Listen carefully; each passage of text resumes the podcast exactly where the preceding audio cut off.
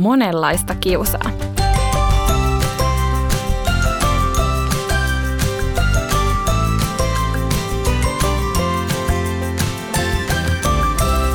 Donkkipodi.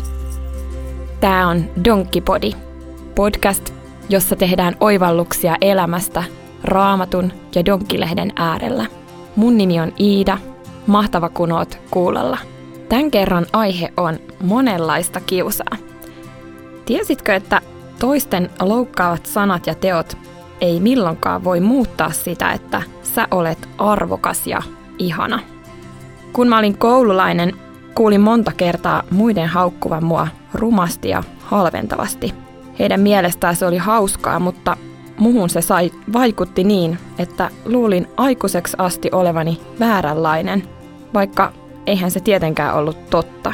Efesolaiskirjeessä Raamatussa luvussa 4 jakeessa 29 sanotaan, Älkää päästäkö suustanne sopimatonta puhetta, vaan puhukaa sitä, mikä kulloinkin on hyvää ja hyödyllistä ja kuulijoille iloksi. Toista voi kiusata monella tavalla. Ehkä sut on jätetty luokan viestiryhmän ulkopuolelle tai susta on puhuttu rumasti ja levitetty valheita. Ehkä oot nähnyt, kun joku tönii ja lyö toista tai joku jätetään kokonaan yksin. Tai ehkä tiedät, että joku kohtelee toista huonosti jollakin muulla tavalla. Se kaikki on kiusaamista ja ihan kaikki kiusaaminen on väärin. Sekin kiusaaminen, joka on tekijänsä mielestä hauskaa tai tuntuu vaan pieneltä jutulta, sekin on väärin. Kiusaamisen kohteelle yksikin ruma sana on tosi iso asia ja sillä voi olla myös todella isoja seurauksia.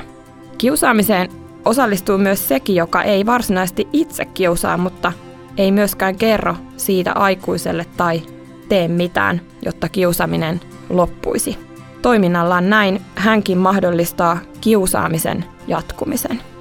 Jos sä hei mietit, että mikä on kiusaamista ja mikä ei, Raamattu antaa siihen todella hyvän neuvon. Kaikesta mitä teet, itsellesi tai muille, kannattaisi miettiä, onko se hyvää ja hyödyllistä ja kuulijoille iloksi. Jos se ei ole, niin se kannattaa jättää sitten tekemättä. Rukoillaan. Rakas Jeesus, auta etten koskaan kiusaisi toisia ja auta silloin, kun minua kiusataan. Kiitos, että olet kanssani vaikeissakin tilanteissa. Aamen. Ja sit hei, mitä sä ajattelet tästä? Joskus kiusatulle sanotaan, että ei kannata välittää siitä, mitä kiusaajat tekee tai sanoo. Miksi se ei sun mielestä ole hyvä neuvo?